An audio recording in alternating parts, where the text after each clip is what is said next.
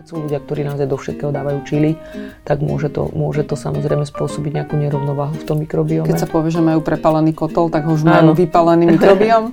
tak môžu mať. Tak záleží na tom, či pociťujú nejaké tráviace problémy, lebo častokrát ja som sa stretla s ľuďmi, ktorí, ktorí jedia veľa, povedzme, pikantného a nemajú žiadny problém tráviaci Šéf-redaktorky magazínov Dobré jedlo a zdravie Ema Pospíšilová Tekeliová a Lenka Dubašáková Štefánková spojili svoje sily, aby zistili, aké jedlo pomáha proti rakovine, kedy vám klobása a čokoláda neublížia pri diete a kedy si môžete dať pohárik po športe. Každý týždeň vyspovedajú odborníkov a špecialistov, aby sa nám všetkým dobre jedlo a zdravšie žilo. Ema, zákerná otázka na úvod. Vieš ty, čo je to črevný mikrobióm? Lenka, no možno ťa prekvapím. Daj. Črevný znamená, že to bude niečo s črevom asi, aj keď idem vylúčovacou metodou. A mikro znamená asi, že to bude malé a biom, že to bude živé. Čo ty na to? No. Prešla som? A, tak lepšie by som to asi ani ja nepovedala. A dnes sa budeme rozprávať o črevnom mikrobiome, ale ty už asi všetko vieš, mám taký pocit? Nie, ne, ne, neviem, toto bolo vyslovene, že iba som taká... Mm, hádala, aj keď to na mne nebolo vidno. Ale je pravda, že sa o ňom v poslednej dobe často hovorí, často sa skloňuje, spomína v, e, v rôznych oblastiach. A práve preto, e, že sa o ňom často hovorí, sme si zavolali dnes k nám do štúdia odborníčku a nutričnú kaučku Zuzanu Líškovú. Vítajte u nás. Dobrý deň. Dobrý deň. Zuzana, mala som pravdu? Vysvetlila som, čo to črevný mikrobiom je správne? V podstate áno, určite. Je to taký súbor baktérií, kvasiniek, húb, mikroorganizmov, mm-hmm. tak ako mhm. si povedala, ktorý sa nachádza v našom čreve. Keďže sa bavíme o črevnom, pretože týchto mikroorganizmy máme po celom tele. Nachádza sa aj na pokožke, máme orálny mikrobiom, vaginálny mikrobiom. Prečo sa teraz toľko o črevnom mikrobiome rozpráva? Ako mi hovorila Ema minulý týždeň, naše babičky o ňom nič nevedeli a žili a fungovali. Rozpráva sa o ňom preto toľko, pretože aj stúpa množstvo črevných diagnóz a problémov, čo súvisí zase s našou dobou. Naše babičky žili trošičku inak, ako žijeme my. Stravovali sa inak, ako sa stravujeme my. Možno o ňom toľko nepotrebovali vedieť. Ale samozrejme dôsledok je aj ten, že je množstvo výskumov, ktoré skúma črevný mikrobióm a zistilo sa, zistila sa priama súvislosť medzi črevným mikrobiómom a dokonca vznikom rôznych ochorení, ako sú chronické zápalové ochorenia, nádorové ochorenia, metabolické poruchy, ako je obezita, diabetes. Takže skúma sa samozrejme ešte aj psychické poruchy, aby som nezabudla o ktorých sa tiež aj dnes budeme ešte baviť. A práve preto sa skúma a snaží sa čo najviac o ňom vedieť a nahľadať súvislosti, aby sa vedelo širokospektrálne vlastne v rámci toho mikrobiomu pracovať aj na iných oblastiach tela ako samotnom črevnom mikrobiome. Mm-hmm. A poďme si ho teda nejak bližšie predstaviť, že aké baktérie ho tvoria? keď si predstavíte nejaké veľké zhromaždenie ľudí, obrovské vlastne nejaké demonstráciu. Mesto, obrovské veľkomesto, tak toľko, niekoľko biliónov mikroorganizmov osidluje vlastne naše črevo, ktoré sú tam potrebné a ktoré potrebujú žiť v nejakej rovnováhe, aby všetko fungovalo tak, ako má. V podstate všetko sa to začína hneď po narodení, kedy vlastne prirodzene dieťa preberá e, či už z vaginálnej alebo z fekálnej flóry matky, e, baktérie, ktoré sa postupne začnú vlastne množiť. Takže už prvý malinký problém nastáva, ak sa dieťa nenarodí prirodzeným spôsobom, ale narodí sa napríklad cisárským rezom, mm-hmm. kedy sa toto nejakým spôsobom obchádza a už je tam povedzme iná tá budúcnosť toho stávania mikrobiomu. Veľmi dôležité obdobie je do toho tretieho roka, kedy by malo sa dieťa naozaj strávovať tak a mali by sme postupne zaraďovať potraviny tak, ako dneska už množstvo tých odporúčaní vieme nájsť, ale mali by sme sa tomu teda venovať, to je dôležitá informácia, aby práve tam sme vytvorili tomu dieťaťu ten základ toho mikrobiomu, ktorý si bude nosiť až do dospelosti. A ak má matka uh, narušený ten črevný mikrobiom, tak sa to prenesie na dieťa? Áno, prenesie. Mm. Takže preto veľakrát sa hovorí, že sú to genetické veci, že matka majú rovnaké traviace problémy ako dieťa a podobne, že sa to prenáša možno aj niektoré intolerancie. Veľakrát e, my detekujeme, že máme rovnaké v rámci rodín. Veľmi dôležité je aj ako žije celá rodina, nie len ako žije, pretože tie baktérie nie sú len z jedla. sa ne, nemnožia len z jedla, ale zo celého toho prostredia aj okolitého. Takže v podstate celá rodina si so sebou nesie určitú informáciu, ktorá už je základom aj pre to črevo. Takže všetci členovia rodiny majú podobný mikrobióm? Môže byť, áno. Uh-huh. Pokiaľ sa aj rovnako strávujú, tak áno. Uh-huh. Pretože... A nie sú to ale, nemyslím, že pokrvných, príbuzných, ale že proste niekto sa prižení k nám do rodiny a sa mu zmení mikrobióm na ten náš? Môže sa mu šťastie prispôsobiť tou stravou, pretože uh-huh. pokiaľ niekto žije v iných podmienkach, v inej rodine, možno aj v inej krajine, tak môže mať samozrejme ten základ iný, ale pokiaľ sa pristahuje a začne žiť tu a začne mať to isté prostredie, tých istých ľudí stále okolo seba, tá istá strava, tak samozrejme, že to ovplyvní aj jeho mikrobióm. Nie na 100%, ale ovplyvní. Uh-huh. A tie detičky, čo sa narodia císarským rezom, uh, tam je uh, isté, že bude tu nejaký problém, pokiaľ sa k tomu nejako nepostavím počas tých troch rokov? Tak treba sa k tomu postaviť a veľakrát sa dokonca doplňajú probiotika. Uh-huh hneď po narodení, že sa dokonca pijú také probiotické mliečka alebo sa pridávajú probiotika pri kojení. Uh-huh. A um, dá sa črevný mikrobióm vyšetriť? Existuje nejaké vyšetrenie, ktoré mi ukáže, či ho mám v poriadku alebo nie? Existuje a od tohto roka sa robí aj u nás na Slovensku. Existuje analýza črevného mikrobiomu, kde sa odoberá vzorka stolice, to je vlastne samoodber, takže v tomto je to celkom také komfortné, že človek si vlastne sám vie túto vzorku odobrať a potom sa to posiela do laboratória a ten výsledok má niekoľko strán, ale rozoberá vlastne tie najfrekventovanejšie, najviac zastúpené druhy bakteriálne, ktoré e, nám svedčia o nejakom obraze a vedia nám nejaký obraz toho nášho mikrobiomu dať. Ale je to ešte všetko tak, by som povedala, že nehovorím, že v začiatkoch, nie je to v začiatkoch, ale stále sa to skúma, ako potom tomu človeku ďalej pomôcť. Lebo ja s tým tiež pracujem a tiež zabezpečujeme aj tieto analýzy črevného mikrobiomu ale stále ešte je v skúmaní, ako presne potom tou strávou ďalej s tým človekom pracovať a ako mu pomôcť vlastne po tých výsledkoch, aby sme sa dostali do tej správnej kondície, ako chceme. Ako ja vôbec zistím, že mám problém uh, s mikrobiomom? Že uh, mám nejaké problémy, ale ako mi vôbec napadne, aké sú tie príznaky, že mala by som sa ísť nejako otestovať, alebo prosím, mala by som niečo začať riešiť, že áno, že toto sú tie veci a môže za to moje čreva tak určite, keď sú neustále problémy s trávením, že mám stále nejaké nafúkovanie, priame problémy s črevom, že neustále mám nejaký nekomfort, môžu to byť množstvo rôznych intolerancií, ktoré sa mi nabalujú, že jednoducho človek cíti, keď mu to črevo nepracuje správne. Čokoľvek zjem, tak bude to hnačka, alebo naopak môže mať neustále zápchy že neustále sa trápim nejakým spôsobom s tým svojim trávením a neviem si s tým pomôcť a sú určité metódy, ktoré mi už nezabrali, môžu to byť aj vyraďovanie potravín a tak ďalej a stále sa nejako v tom točím, tak určite je cesta potom si takúto analýzu dať spraviť. To znamená, že nemusíme si teraz každý, čo tu počúvame podkazy, utekať dať robiť analýzu, ale určite pre ľudí, ktorí sa nejako trápia s tým trávením, je to cesta. Presne toto nám aj potvrdil gastroenterolog uh, pán Miloš Buban, keď tu bol u nás, že vlastne tá zmena, že keď normálne máme stolicu pravidelnú a všetko a potom sa ten rytmus nejak zmení, tak treba začať riešiť, že niečo sa deje vlastne. Niečo sa deje. Hej. A, a dobre, a teraz mám si to predstaviť tak, že niečo sa deje a teraz uh, idem k mojej všeobecnej lekárke a poviem jej, aby, že by som mala záujem o takéto vyšetrenie, alebo koho kontaktovať tedy? No ono, myslím si, podľa mojich doterajších uh, vedomostí, že sa to nedá úplne cez všeobecnú zdravotnú starostlivosť, ale že to je vlastne ako keby samo plácovská záležitosť. Takže si človek vlastne objedná sa či už v nejakom výživovom centre, ako aj u nás sa dá, alebo priamo v laboratóriách, že sa objedná na vyšetrenie a vlastne dostane e, ten kit, sa tomu hovorí, samoodberný, mm-hmm. pošle do laboratória a dostane výsledky. Mm-hmm. Takže nie je to voľne dostupné, že voľno predajné v lekárni napríklad? Nie, nie, nie, nie. Mm-hmm. Ja neverím, že všeobecná lekárka by proste ťa niekam takto poslala. A proste prídeš s tým, že máš zápchu, že máš hnačku, ale proste tak možno pri veľkom šťastí ťa pošlu ku gastroenterologovi. ale... ti, že daj si rýžu. Tak ono, preto aj, že stále sa ten mikrobiom skúma a e, stále tá funkcia toho mikrobiomu je oveľa dôležitejšia ako je povedzme identita tých druhov bakteriálnych. To znamená, že nie je to úplne jednoznačné, že keď mám takýto výsledok, tak moje črevo funguje tak alebo tak.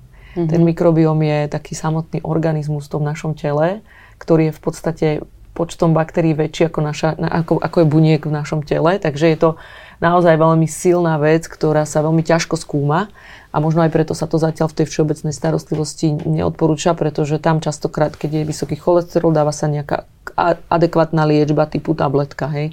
Je vysoký cukor, zase na to ide nejaká liečba.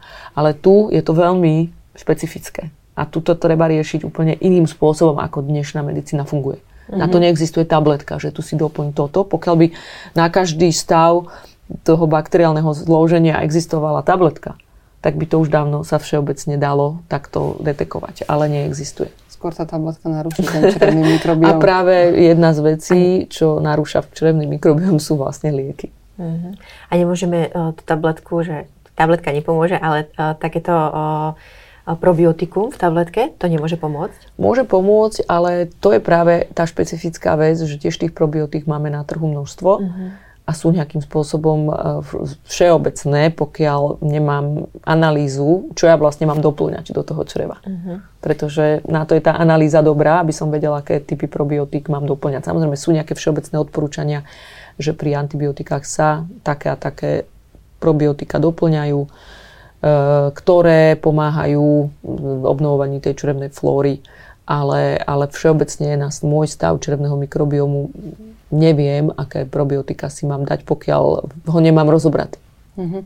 A na začiatku ste uh, m, povedali rôzne diagnózy, ktoré vlastne môže narušený mikrobióm uh, m, spôsobovať. M, to, že som nervózna, podraždená, aj za to môže môj uh, môže. nesprávne fungujúci mikrobióm? Môže byť, dokázalo sa, že aj psychické poruchy a taká psychická nestabilita, nervozita neustála môže súvisieť eh, s črevným mikrobiomom. Áno, je to vždy spojené aj s tými črevnými problémami, že mám črevné problémy a som nervózna. Alebo som nervózna a nemám črevné problémy. Obidve situácie môžu byť, že môže za to črevný mikrobiom? Um, tak nie vždycky sa treba vyhovárať na črevný mikrobiom, okay. ale zväčša to, zväčša, aby sme si to takto, my už nebudeme mať len, že bolí ma hlava, ale už aj črevný mikrobiom nemám v poriadku. Máme ďalšiu výhovorku ale, ale um, môže to súvisieť samozrejme, ale zväčša sa to kombinuje aj s nejakými tráviacimi problémami, že to cítim, že aj v iných veciach, nielen tom jedinom, že som nervózna. Uh-huh. A teda tabletky škodia nášmu črevnému mikrobiomu, čo ešte? Čím si ho ničíme? Pokiaľ máme veľmi upravovanú stravu typu fast food alebo nejako, no, pol, polotovary a veľa polotovarov, veľa geneticky modifikovaných jedál a celkovo farbivá, e, všetky, všetko, čo sa strava vlastne už dostáva do nejakého e, formy výrobku, takže ideálne je, čím prirodzenejšia výživa, tým lepšie. Pokiaľ jeme nepravidelne, rýchlo, e, fajčenie, alkohol, málo pohybu a aj chemické látky z prostredia však žijeme v prostredí, ktoré je veľmi, povedzme, znečistené, preto ľudia vo veľkomestách, my nemáme takéto veľkomesto na Slovensku, ale v takých veľmi rúšnych mestách, kde je množstvo smogu a tak ďalej, tak aj to ovplyvňuje náš črevný mikrobióm. Pri tých antibiotikách sme sa už ako tak naučili jesť aj tie uh, probiotika, ale treba tie probiotika uh, užívať aj pri iných liekoch, napríklad uh, pri hormonálnej antikoncepcii alebo podobne? Aj pri tom sa odporúča, uh-huh. ale je to zase individuálne. Odporúča sa aj pri hormonálnej antikoncepcii a sú ešte nejaké druhy liekov, ktoré sa odporúča kombinovať. Ale celkovo, keď má človek viac liekov, čo sa častokrát stane, že človek užíva 10 pomaly tabletiek za deň, uh-huh. tak máme určite hlavne starších ľudí, tak je to dobre kombinovať s probiotikami. Uh-huh. Tie probiotika sa potom musia dlhodobo alebo ako nejaká kúra? No ideálne mm, dlhodobo. Ideálne dlhodobo. Pokiaľ jem tie tabletky, tak uh-huh. ideálne v podstate stále. Uh-huh. A čo zasa naopak vie črevnému mikrobiomu pomôcť? Že čím si ho vieme tak ako keby, že pomojkať? Určite. Áno, áno, určite áno, jedlom. Určite jedlom je veľmi dôležité. Ale že akým konkrétne? Je veľmi dôležitá stavba stravy. To znamená, že zase ideálne, keď mám jedlo pravidelné, To znamená, jem pravidelne, pretože naše baktérie, keď si ich tam predstavím, ako tam oni žijú, tak potrebujú pravidelný príjem nejakých živín, aby sa pravidelne, na nejakej pravidelnej báze aj pracovali a množili a, a oni zapričinujú aj naše prejavy chute a odporu napríklad. Takže to, čo mi chutí, keď niekto povie, ja mám chuť iba na sladké alebo naopak, tak veľakrát ovplyvňuje práve stav tých baktérií. Takže môžu a... baktérie za to moje črevné, že mám chuť na koláč napríklad teraz? Môže, môže, no, môže byť napríklad. A je to o tom nevyváženosti. Takže pokiaľ ja jem vyváženie, takže základ je pravidelná strava, raňajky, obed, večera, mať vyvážené jedlo, to znamená, aby to jedlo obsahovalo všetky zložky, bielkoviny, tuky, sacharidy, ideálne každé jedlo, keď obsahuje aj bielkoviny, tuky, sacharidy, keď jem pravidelne, keď rovno, rôznorodo striedam živiny. Lebo keď si výrazne ochudobňujem jedálniček, tak si ochudobňujem aj tú svoju diverzitu v tých mm-hmm. črevách. Mm-hmm. Takže tak toto berme, že tým pádom neživím tie baktérie, ktoré mám, nerozmnožujú sa tak, ako sa majú a tým pádom sa mi môj mikrobiom ochudobňuje. A tým pádom zase na to skladám ďalšie komplikácie, že mi tým horšie zase pracuje v tých ďalších súvislostiach a napríklad to môže spôsobovať moju psychickú nepohodu. Všetko so všetkým súvisí. Všetko so všetkým súvisí, takže pokiaľ robím veci čo najviac širokospektrálne a tak na nimi uvažujem, tak tým je to lepšie. A keď si kúpim jogurt s probiotikami, alebo teda s probiotickými kultúrami, ako si to predstavím vnútri vo mne? Čo to vlastne robí? Tak probiotic, máme probiotika a prebiotika. Uh-huh. A vlastne probiotika už obsahujú živé organizmy, ktoré e, sú to vlastne nejaké špecifické kmene baktérií, ktoré priamo vlastne prispievajú k populácii tých zdravých mikróbov. A na to sú vlastne tie probiotické jogurty, ktoré sa vyrábajú fermentáciou mlieka a rôznych baktérií a oni zostávajú aj v tom produkte a tým si vlastne doplňame tú správnu informáciu a pomáhame vlastne rozmnožovať tie správne baktérie, práve tie probiotické, ktoré pomáhajú tráviť. Ako je možné, že oni vôbec prejdú o, cez žalúdok, ktorý obsahuje kyseliny a dostanú sa až o, do čriev, keď o, e, tie kyseliny žalúdočné sú také silné, niekedy dokážu rozložiť kliniec. Ako je možné, že proste tie baktérie prejdú až do toho čreva? Prejdú, prejdú. Naše telo je tak dokonalo vymyslené, že všetko má svoje ako tie správne zákonitosti. E, určité druhy, povedzme sa, neodporúčajú hneď ráno po zobudení, kedy máme vlastne ten žalúdok ešte prázdny, že ideálne je preto aj tá, ten pravidelný príjem, že nezjem všetko ráno, mm-hmm. príklad, ale že si to tak pekne rozkladám a v každom tom jedle mám niečo, nejaké peknú, pekné živ, nejaké živiny aj pre ten mikrobióm typu v tých probiotikách alebo prebiotikách. A akého veku sa dožíva mikrobióm? Akého veku? No, mm-hmm. dokým žijeme my, tak je náš mikrobióm. Že on nie je tak, že, že vlastne ako keby, že umiera a medzi tým vznikajú nové a, a vlastne, že... Tak on priebežne, priebežne stále nejako tam fermentuje a sa kultivuje, takže to je vlastne, keď žijeme my, každá naša bunka, tak žije aj mikrobióm. Mm-hmm. A čo okrem toho jogurtu ešte je také, že áno, obsahuje to nejaké živé kultúry? Kyslá kapusta, potom je taká, že kombucha, možno mm-hmm. poznáte, alebo kimči, to sú vlastne fermentované baktérie. Mm-hmm. A oni obsahujú zároveň aj prebiotika? Prebiotika sú vlastne rastlinné vlákna, ktoré mm-hmm. skôr pôsobia ako hnojivá pre, a stimulujú rast tých zdravých baktérií. To znamená, tie probiotika a prebiotika spolu dokopy vlastne pomáhajú budovať tú zdravú flóru.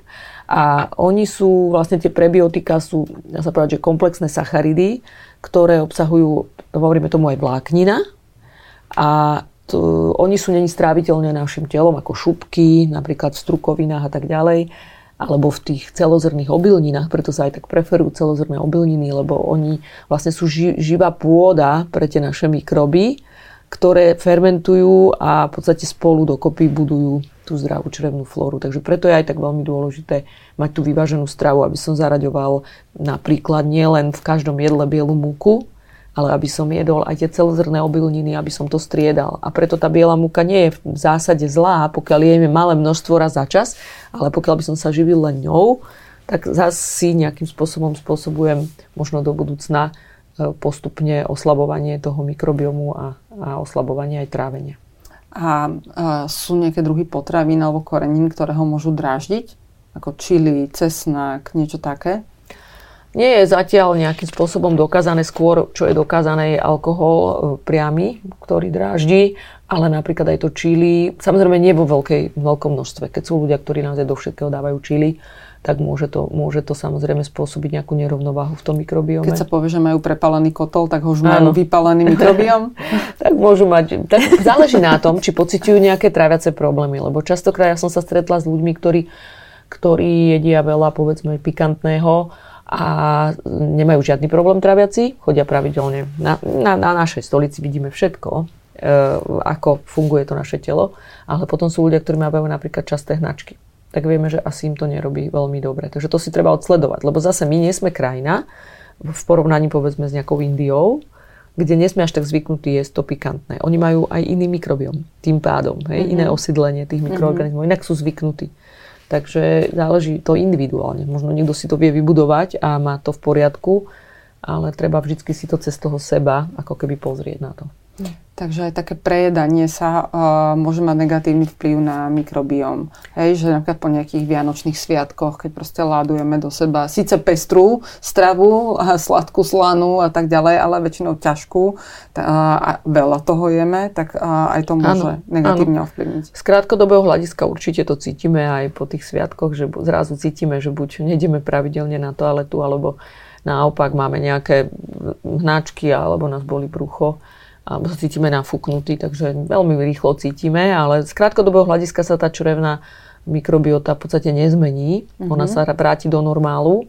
Uh, skôr to dlhodobý prístup dokáže tu ten mikrobiom zmeniť. To znamená, aj my si ho vieme kvázi zlepšiť dlhodobým prístupom. Žiadna krátkodobá ani dieta na nič nefunguje, ani na ten mikrobiom. Pokiaľ ja začnem krátkodobo jesť každý deň kapustu a začnem naozaj teraz si budovať ten mikrobióm zdravý, že idem si dať všetky tie potraviny, ktoré sú odporúčané, tak nič z krátkodobého hľadiska nefunguje. Mm-hmm. A dokonca ani nie z toho prehnaného, že začnem toho jesť prehnane veľa, ale dlhodobý prístup. Takže si naozaj rozložiť ten jedálniček, každý deň zaradiť, mať pestrú škálu potravín, pestrú škálu e, tých živín, e, jesť aj bielkoviny, tuky, sacharidy, jesť tie fermentované potraviny niekde na pravidelnej báze, niekde dať teraz napríklad je obdobie tej kyslej kapusty, mať aj surové, aj varené druhy zeleniny, obmedzovanie sladkého, to znamená umelé sladidla vyradiť. Napríklad umelé sladidla veľakrát vidíme na výrobkoch, že 0% 0 kalórií a myslíme si, že však keď je to 0 kalórií, tak je to výborné, ale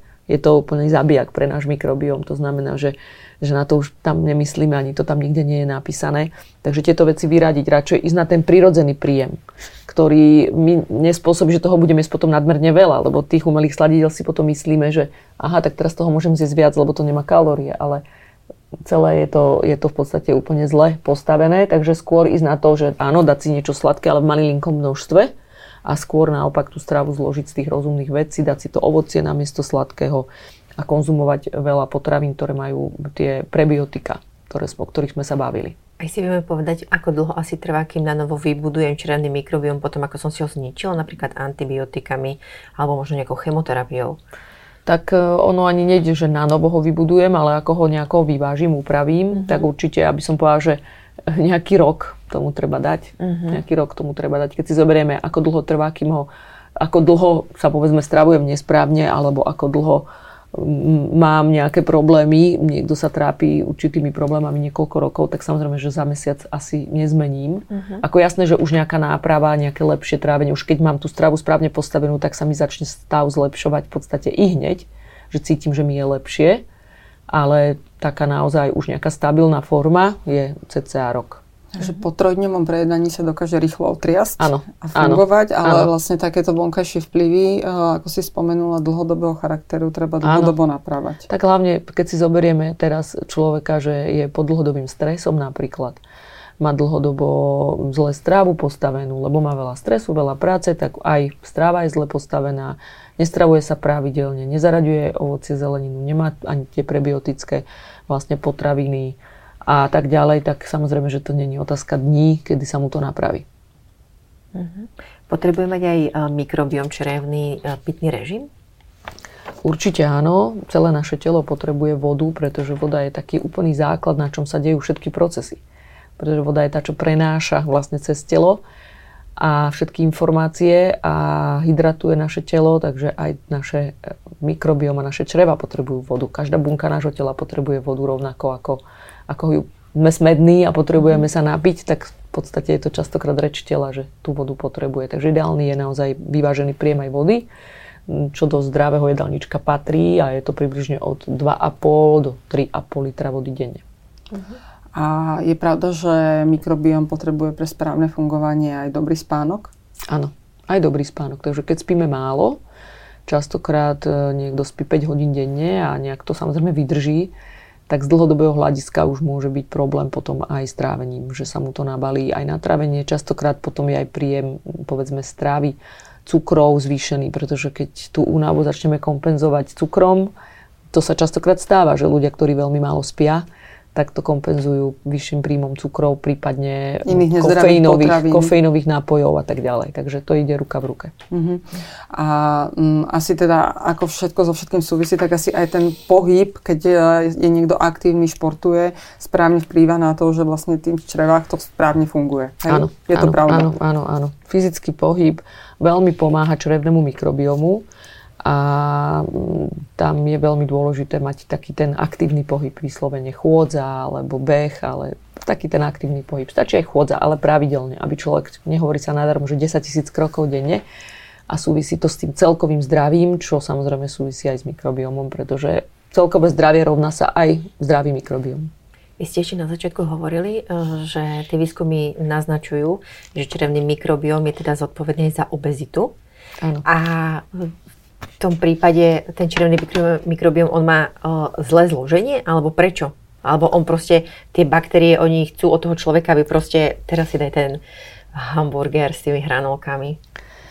Je, je dokázané, že vlastne ľudia, ktorí sú obezní, majú trošku iné zloženie črevného mikrobiomu, majú premnožené určité baktérie, pretože my vlastne v tých analýzach študujeme v podstate také najzákladnejšie dva kmene alebo dva základné kmene.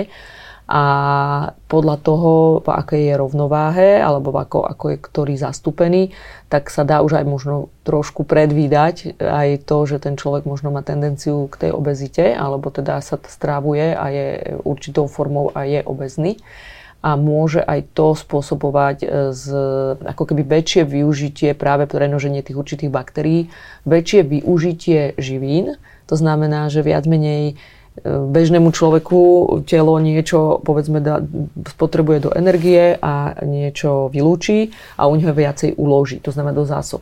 A preto častokrát tí ľudia oveľa ľahšie naberajú hmotnosť a ťažšie aj chudnú. Takže súvisí aj samotná obezita s črevným mikrobiom a to je práve aj tá dlhodobá vec, ako som spomínala, že že človek, ktorý je obezný a začne redukovať hmotnosť, to znamená upraví si stravu, jemu to častokrát ide tak nejako ťažko, že stále mu chutia tie iné jedlá, stále sa tak nejako prikláňa. Teraz sa bavíme o obezite, obezite ako chorobe a stále sa veľmi ťažko ako keby všteluje na tú zdravú stravu a vracia sa späť, pretože stále má to zloženie toho mikrobiomu. V podstate, ako hovoríme, že to je dlhodobá záležitosť. To znamená, on z krátkodobého hľadiska stále ako keby pýta to isté. Tak ako ste to povedali správne, že oni si vlastne pýtajú stále to isté pretože jeho telo je vlastne chemicky nastavené na tú strávu, ako ju mal predtým, pretože to je dlhodobé. Obezný človek sa nestane zo dňa na deň. Takže on sa dlhodobo zle stravuje a dlhodobo už má nejaké postavenie toho mikrobiomu a preto sa mu veľmi ťažko točí do tej zdravej stravy a veľmi má veľkú tendenciu sa vrácať späť. Ale to je tá dlhodobá vec, že to je niekoľko rokov trvá, kým sa z obezného človeka stane celoživotne štíhly človek. Častokrát to vieme aj okolo seba, že sa tí ľudia vracajú späť. Uh-huh. A nebolo by najjednoduchšie zobrať od tých štíhlych ľudí, čo, sa, čo majú radi zdravú stravu, z toho mikrobiomu vytvoriť nejakú tabletku a proste dať to týmto no, ľuďom? to sa skúma, to sa skúma všetko. Ja verím, že sa možno veľa vecí vyskúma a že sa podarí e, na tom pracovať. Myslím, že to by bolo ako veľký boom, keby niečo také vzniklo, že by sa mhm. dala vlastne formou tabletky mikrobiom e, do niekoho implantovať a mali by sme všetci zdraví, ale asi to nebude také jednoduché, keďže tých faktorov je strašne veľa. Uh-huh. Preto sa na to ani dodnes ešte úplne neprišlo a aj existujú veľmi drahé rôzne probiotické liečby, ktoré sú nie z veľkej časti úplne úspešné. Že niekde áno, ale veľakrát, tým, že tom tých faktorov je strašne veľa, tak e, z môjho pohľadu úplne ten najlepšia forma je naozaj, keď sa človek v hlave nastaví na niečo dlhodobé, čo veľakrát nechceme a veľakrát hľadáme tie tabletky urýchlené na niečo a to je možno niekedy tá naša chyba. Že si to chceme rýchlo vyriešiť, mm-hmm. nie, nie pomaly a dlhodobo. Vieš, lebo to by musela byť tabletka, ktorá je zasa určená pre naše zemepisné šírky. Lebo tak. keby to bol zdravý, zdravá e, mikrobiotická tabletka z e, Ameriky alebo odkiaľ, tak e, čo s tým? Celkovo ten západný životný štýl, ktorý my žijeme, je ako keby je dokázané, že zmenšuje tú diverzitu toho mikrobiomu a v porovnaní s mikrobiotou e, ľudí, ktorí žijú v prírodzených podmienkach, možno niektorých kmeňov, však množstvo výskumov sa robilo, takže neviem, či by to, asi by to nefungovalo, že by nám implantovali e, kmene z týchto druhov, týchto ľudí, ktorí žijú úplne v iných podmienkach, lebo my žijeme v iných podmienkach. Museli by sme začať aj inak žiť. Ale znie to dobre. Vieš, že by sa to dalo. Vidíš tam budúcnosť. Čo sme sa dnes dozvedeli? Mikrobióm je súbor baktérií, kvasiniek hub a mikroorganizmov v našom tele. Mnohé výskumy potvrdili súvislosť medzi črevným mikrobiomom a vznikom rôznych ochorení, ako sú chronické zápalové ochorenia, nádorové ochorenia, metabolické poruchy, ako je obezita či diabetes, dokonca aj psychické poruchy. Mikrobióm si ničíme liekmi, fast foodom, polotovarmi, geneticky modifikovanými jedlami, farbivami v potravinách, ale aj nepravidelným stravovaním, fajčením, alkoholom, minimum pohybu a chemickými látkami v prostredí. Pozor, veľkým zabijakom mikrobiomu sú aj umelé sladidlá. Mikrobióm si môžeme dať vyšetriť, myslieť by sme na to mali vtedy, ak máme často tráviace problémy, ako je nafúkovanie, zápcha alebo hnáčka. Riešením nie je ani dať si probiotikum z lekárne, nemusí nám totiž dodať presne tie mikroorganizmy, ktoré práve potrebujeme. Ak však užívate antibiotika, po probiotikách určite siahnite. V individuálnych prípadoch by ich mali užívať aj ženy, ktoré berú hormonálnu antikoncepciu a pacienti, ktorí užívajú veľké množstvo liekov. Niekedy môže trvať až rok, kým dostaneme narušený mikrobióm späť do formy. Čo teda môžeme preto spraviť? Mali by sme jesť pravidelne vyvážené jedlo s obsahom bielkovín, tukov a sacharidov. Výborné sú živé kultúry, ktoré obsahujú jogurty, kyslá kapusta, kombucha alebo kimči. Nezabúdajte ani na pitný režim, 2,5 až 3,5 litra vody denne a dostatok kvalitného spánku. Pre natáčaním každého podcastu vyzveme ľudí na sociálnych sieťach, na Instagrame a Facebooku časopisov Dobré jedlo a zdravie, aby sa nášho hostia niečo opýtali. Pre Zuzanu Líškovú prišli tieto otázky. A hoci som sa bála, že ľudia nebudú vedieť a sa niečo opýtať k črevnému mikrobiomu, tak ma veľmi prekvapili. Mirka sa pýta, Mohla som si pokaziť črevnú mikroflóru keto dietou, veľmi zle mi trávy, mám bolestivé vyrážky, snažím sa teraz stravovať inak, zelenina, vláknina, probiotika, prebiotika, pracujem na náprave mesiac. Koľko bude približne trvať, aby som sa opäť dala dokopy?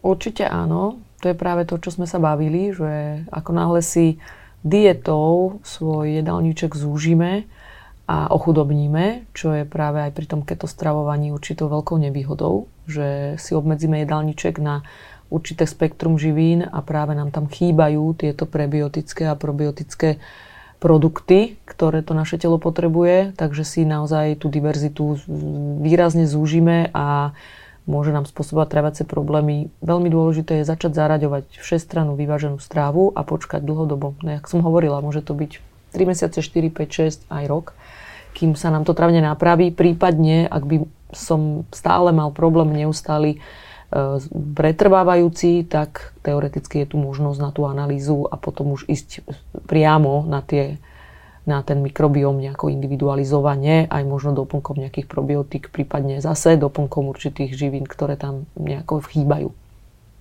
Dušana sa pýta, je pre črevný mikrobióm lepšie, ak jem trikrát denne, alebo radšej menej a viackrát denne? Toto je tiež individuálne. Z môjho pohľadu e, pre bežne pracujúceho človeka, zase záleží na tom, nevieme koľko má rokov, a keď je v strednom veku, teraz sa bavíme, tak úplne stačí jesť trikrát denne, mať rozložené jedlo a medzi tým mať povedzme tú tráviacu pauzu, ktorá nám pomôže dokonale vytráviť jedlo, lebo aj to môže byť problém, keď jem príliš často a ešte mám nevytrávené jedlo a do neho zase dávam ďalšie, tak mi môže spôsobovať povedzme nafúkovanie a ja si možno omylne myslím, že potrebujem nejaké probiotika a tak ďalej. A vôbec to tak nemusí byť, takže aj to si treba napríklad vyskúšať, pokiaľ mám pocit, že mám nejaký traviací problém, dávať si väčšie pauzy medzi jedlami a nechať to telo dokonale vytraviť, nepojedať medzi jedlami, nevynechávať jedlo. Ale e, je to preto veľmi individuálne, lebo napríklad keby to bol mladý človek, tak e, môže jedávať aj 5 krát denne za 100 trávenie rýchlejšie. Takže tam môže kľudne spracovať tú potravu, či športuje, či nešportuje. Ak človek športuje, tak tam je práve tá výhoda, že to telo je inak nastavené spracovávať a tým pádom tam môže byť zaradený aj nejaký snack. A, takže je to individuálne, ale treba si vyskúšať povedzme tie trikrát a zaradiť tú vyváženú stravu a ak mám väčšiu fyzickú námahu, tak si zaradiť 4 až 5 krát. Uh-huh. Lucia sa pýta, je fermentovaná zelenina to najlepšie pre čreva? Mám si ju dávať každý deň? Koľko by som jej mala zjesť denne? Poprosím o odpoveď v gramoch, nech si to viem zaviesť do stravovania. Určite áno, tak ako sme sa bavili, že fermentová zelenina je veľmi dobrá, vlastne sú tie probiotické kultúry, um, približne 100 gramov denne. Tiež to netreba preháňať, že teraz všetku zeleninu, ktorú zjem, zjem iba v tejto podobe ale tých 100 gramov denne je veľmi dobrá dávka. Ako taký šalátik k obedu napríklad, alebo niekde k večeri a tak ďalej. Pokiaľ mám už, povedzme, nejaký problém, ktorý si chcem týmto formou, povedzme, podporiť a riešiť. Uh-huh.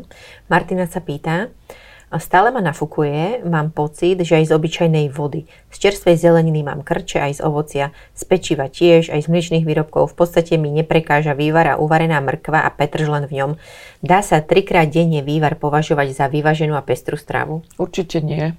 Určite ten vývar neobsahuje všetko, čo má a myslím si, že to je presne ten prípad, ako sme sa bavili pred chvíľou, že neísť na to len vyraďovaním a nakoniec zostať na jednom vývare uh-huh. a jesť ho celý život, lebo kde by, kde by potom prišla tá náprava?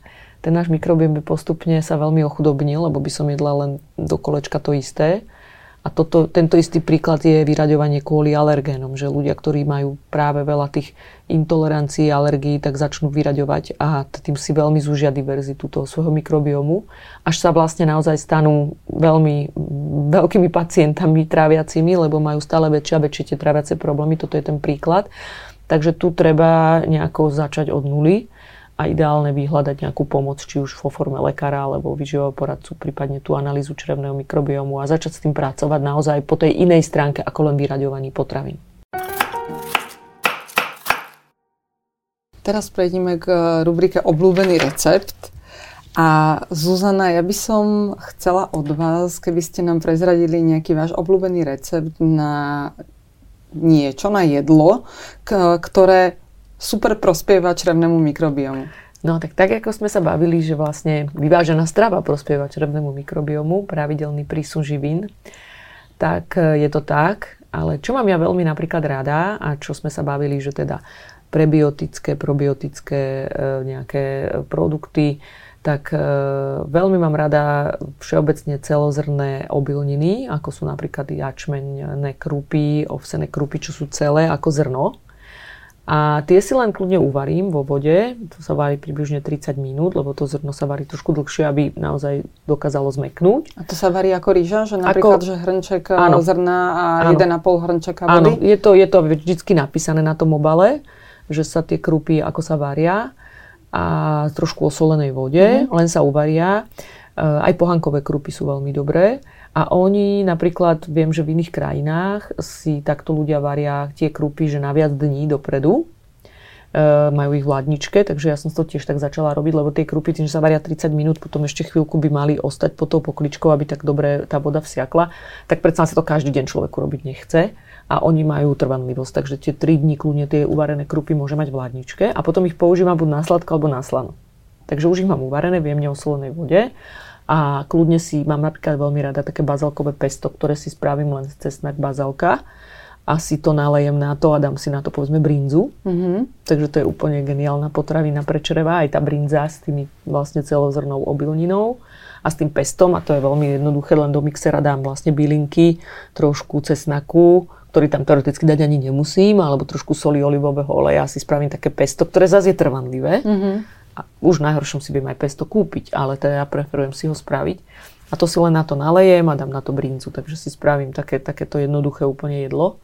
A keď to chcem... sú vlastne také zdravé brinzové halušky. Áno, áno, presne tak. Uh-huh. Áno, aj to tak chutí. Uh-huh. Teoreticky si ešte viem opäť cibulku a dať navrh. A to uh-huh. úplne chutí jak brinzové halušky, len z tých krupov.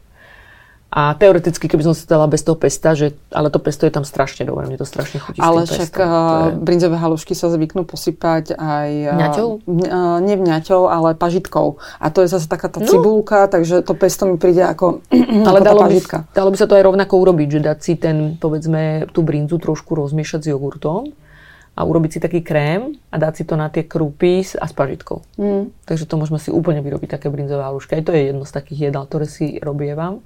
A keď na sladko, tak si povedzme na kokosovom oleji trošku opečem nejaké ovocie, povedzme marhole alebo slivky, trošku on tak zmeknú, jemne, tak na, na také pasiky nakrájané.